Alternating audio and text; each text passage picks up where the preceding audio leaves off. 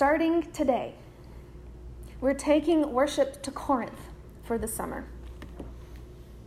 The letters that Paul wrote to the Corinthian congregation will be our primary readings, with texts from the Gospels or today, in today's case, the book of Acts, lending support to the themes that Paul addressed to this unique congregation.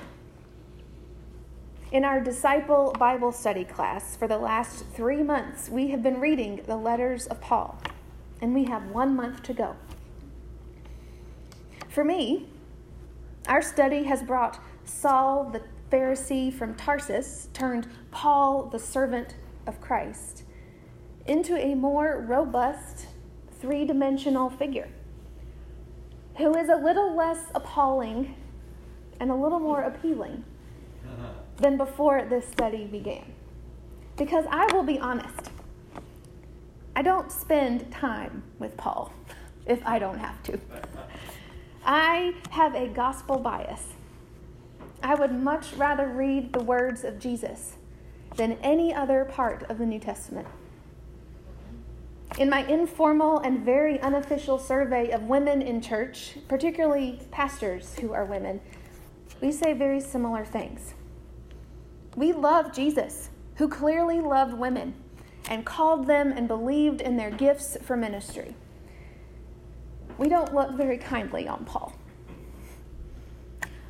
But thanks to the disciples class, here is what else I need to say. I am learning that Paul is more than these literal reading of his clobber passages about women being told be silent in church breaking that rule.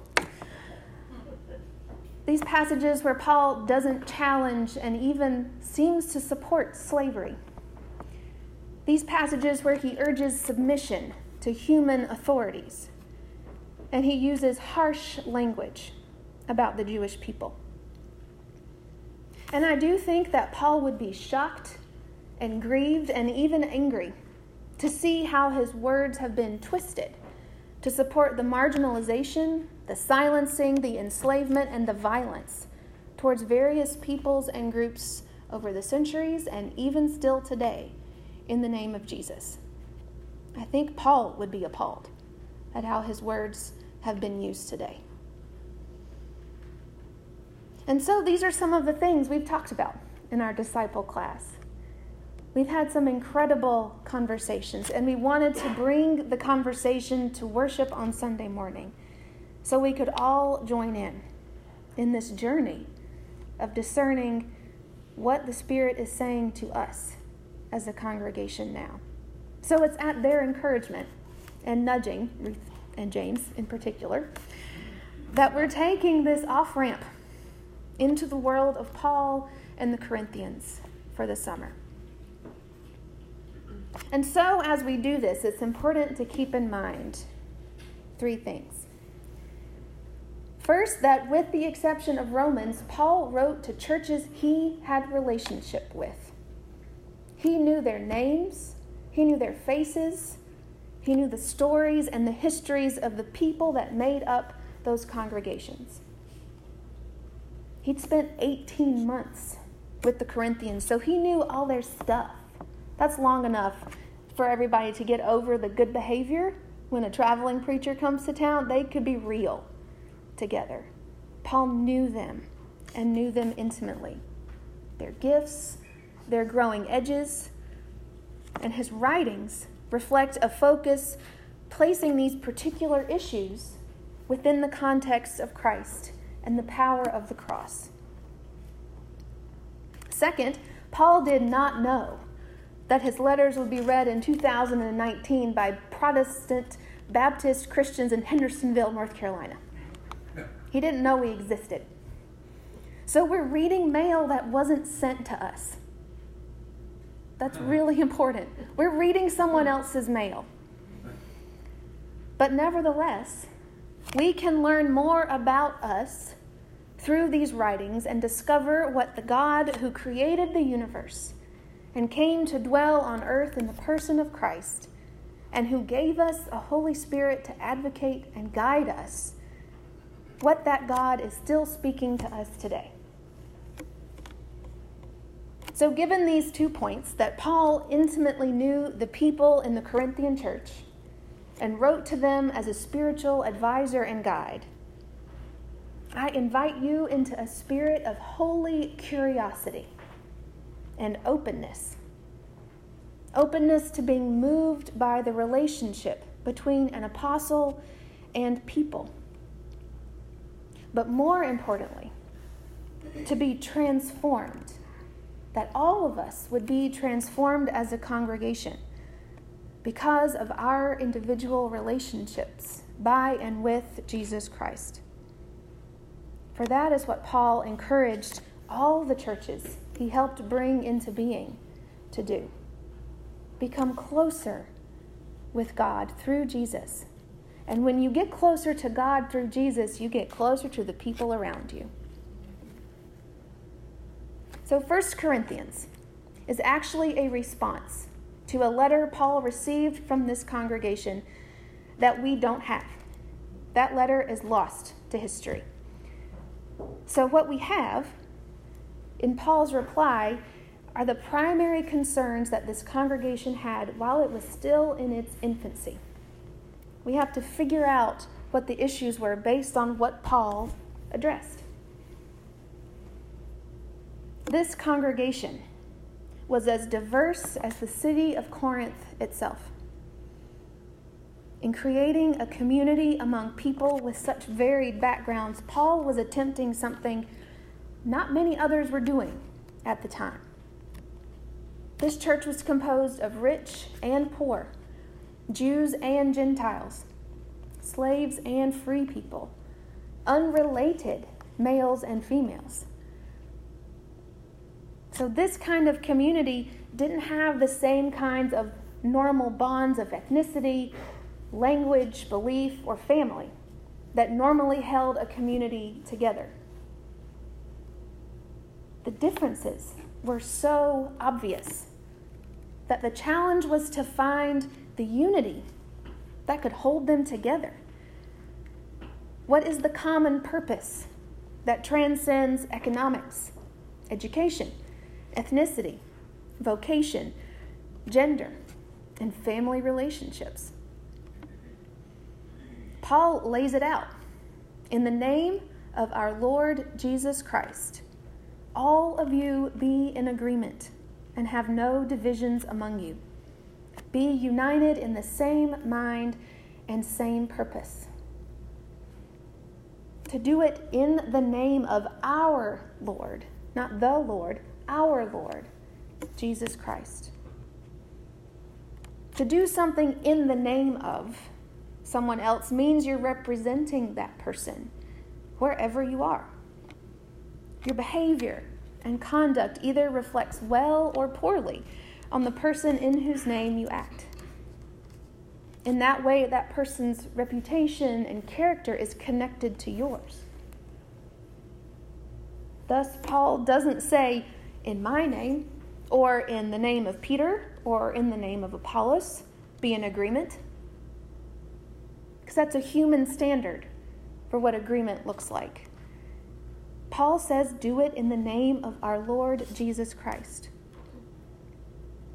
Peter, Paul, and Apollos were teachers of a greater purpose and pointed to that greater unity in Christ. There was no quarrel or disagreement among them.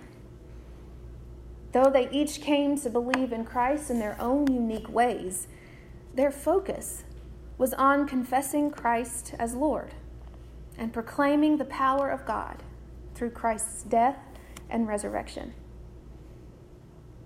So, Paul's point is that if you're following Christ, that just simply excludes following anyone else. Being of the same mind and same purpose as Christ frees the Christian from being labored with the burden and the division that comes with following other people. But Paul also makes clear that singleness of mind and purpose doesn't erase differences or condemn diversity. We will read next week about the wonderful diversity of gifts and abilities that make up this body of believers that Paul celebrated. But this singleness of mind and purpose does eliminate spiritual cliques. See, those aren't new, thank goodness. These spiritual groups who have their own preferences and ways of doing things in this church. Paul says, be wary of that. Stop doing that. Don't put the way you think the church should function over and above faithfulness to the message of Jesus. This is unity in diversity, or unidiversity, which acknowledges that by Christ's death and resurrection, Jesus has bound us to himself and reanimates a body of believers made up of different gifts and ministries. And everyone's function is to make recognizable the body of Christ in the world. You do that as Christians by being of the same mind and the same purpose. Paul emphasizes the necessity to speak and to act so that no one will doubt. To the Corinthians, you are brothers and sisters, you are siblings in Christ. Now, pursuing unidiversity is hard work. It was hard then, and it's hard now. It's probably harder now, actually, because we've become so accustomed to the divisions. We've been accustomed to a divided church that we just simply accept that's how things are. We've got different denominations. And then there are differences within denominations, of which I think Baptists are exhibit A. and then, of course, there are the differences within churches as we talk every week in disciple class about our human condition. We recognize our human condition is to operate from our own ideas, interests, loyalties, or our own inclination to seek our own advantage and to defend our rights. We rely on our knowledge and logical reasoning to get us where we think we should be. And we humans are pretty good, particularly in America. Very educated, very independent. We're very good at figuring out how we can work together to achieve a goal. But we're not always good at figuring out how to simply be together. We're not always that good about learning one another's stories sitting and listening to people who maybe give you way more details than you want to know, but letting them share who they are and what the power of God is doing in their lives. Paul doesn't want the Corinthians or us just to accept this is how things should be because they've always been this way.